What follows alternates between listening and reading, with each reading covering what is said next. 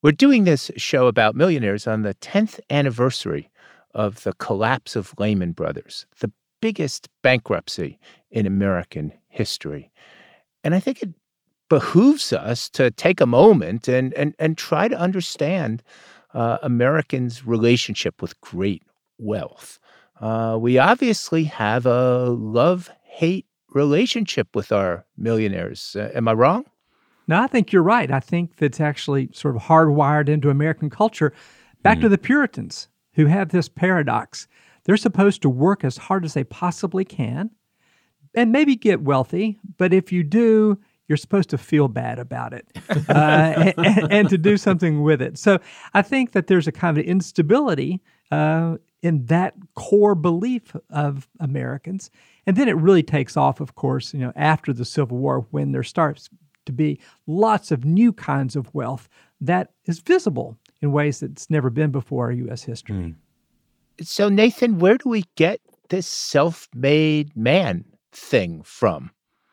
Well, well, I think part of it is absolutely an aftermath of a moment where you know many of the people who had the most money were slave masters in the South, for instance, and there wasn't necessarily the argument that one could make that you were self-made if you had 400 slaves, for instance, right? Yeah. So that comes later in the 19th century when you have European immigration coming in, populating many of the cities of this country. Industrialization enables the creation of these sectors where people are able to make money even if they come in without inherited wealth. So again, Andrew Carnegie is one of these types, but there are a number of stories about the self made man or the, the person who's pulling him or herself up by their own bootstraps. All of that becomes part of the culture that makes up the Gilded Age, to use the old Mark Twain phrase. You know, that really does mark this period. I mean, I think it's it's also important to note that the late 19th and early 20th century becomes this moment where because people are apparently self-made, they also then are able to have opinions about any number of things that have to deal with, you know, the social world that they're inhabiting. So someone like Carnegie can write, you know, a ton of essays or give speeches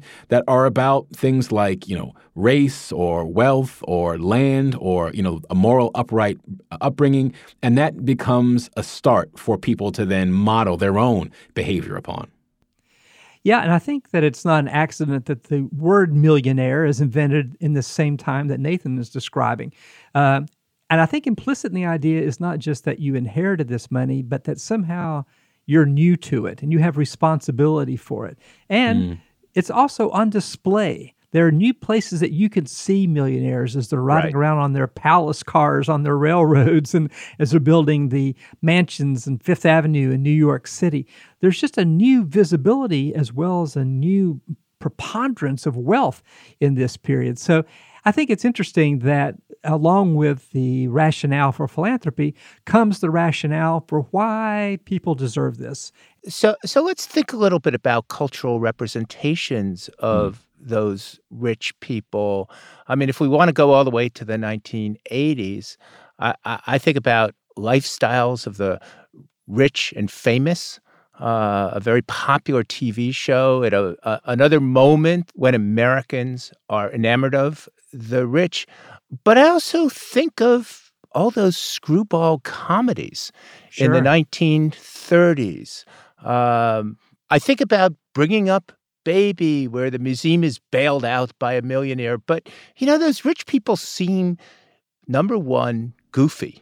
Hmm. Number two, like right. they haven't really earned or at least worked hard for their money. And number three, they seem damn unhappy.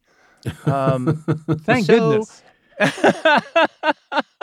so I, I, think now, of course, this is uh, during the Great Depression in the 1930s. It's not surprising that films would kind of make fun of the rich, but but I think throughout American history, uh, rich people have been represented as, well, maybe not quite really deserving that money.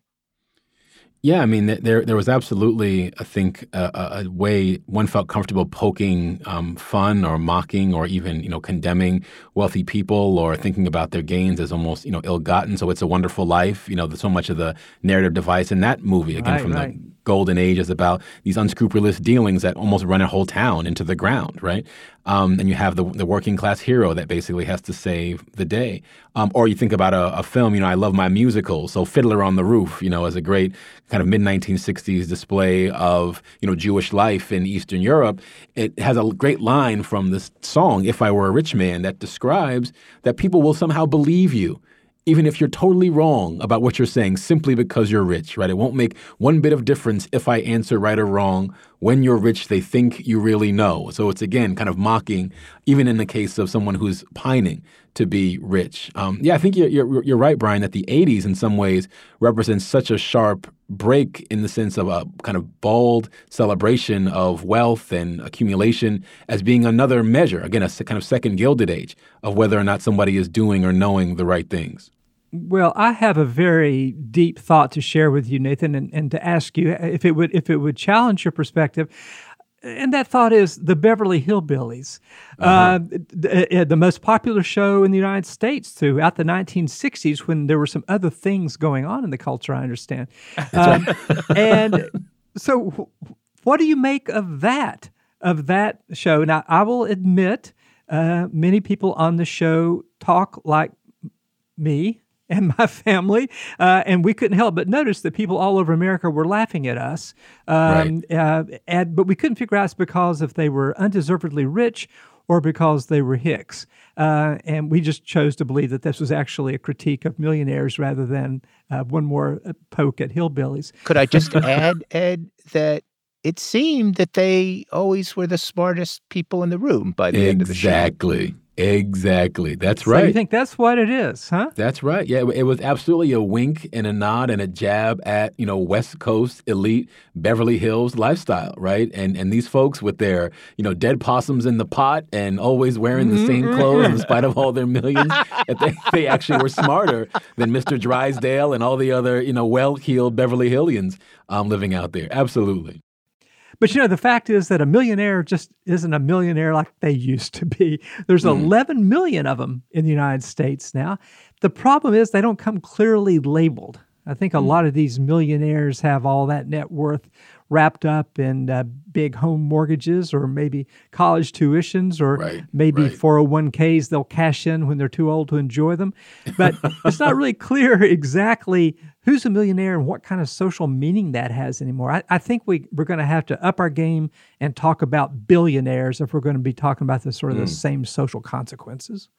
Yeah, so the, the, the political scene is, is, a, is, an amazing one. I, am reminded of the election in 2000, if you can believe it, um, Al Gore and George W. Bush. And it was a remarkable effort on Gore's part to try to get Americans to understand that the proposed tax cut coming from the Republican Party was not going to benefit them. And he had the statistic, uh, based off of polling data, that 25% of Americans believe they were part of the top 5%, right? so, so most Americans who are doing okay think they're actually doing better than they are. Um, and, You've and also seen how Americans test on math scores, right?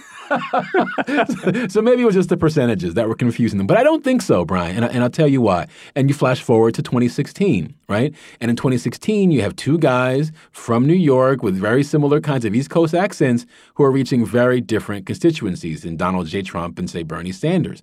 And they're both running populist campaigns of different kinds. And I think it really does point to this split in the way that most people understand their situation. We're on the one one hand, you have folks from across a variety of class spectrums who believe that Donald Trump will represent them, that they want to be like him, that the job of a good American is to become a millionaire or a billionaire. Contrast that with someone like Sanders, who's running a very clear populist campaign from the left. He believes that you should have a much more expansive social safety net. And I think that that divide, really, between folks who were thinking of about themselves as a millionaire in the making and those who are saying, you know what, we need to find a better way to reinvest in the public for everybody, that that's going to be, you know, what determines our politics going forward in, in large measure.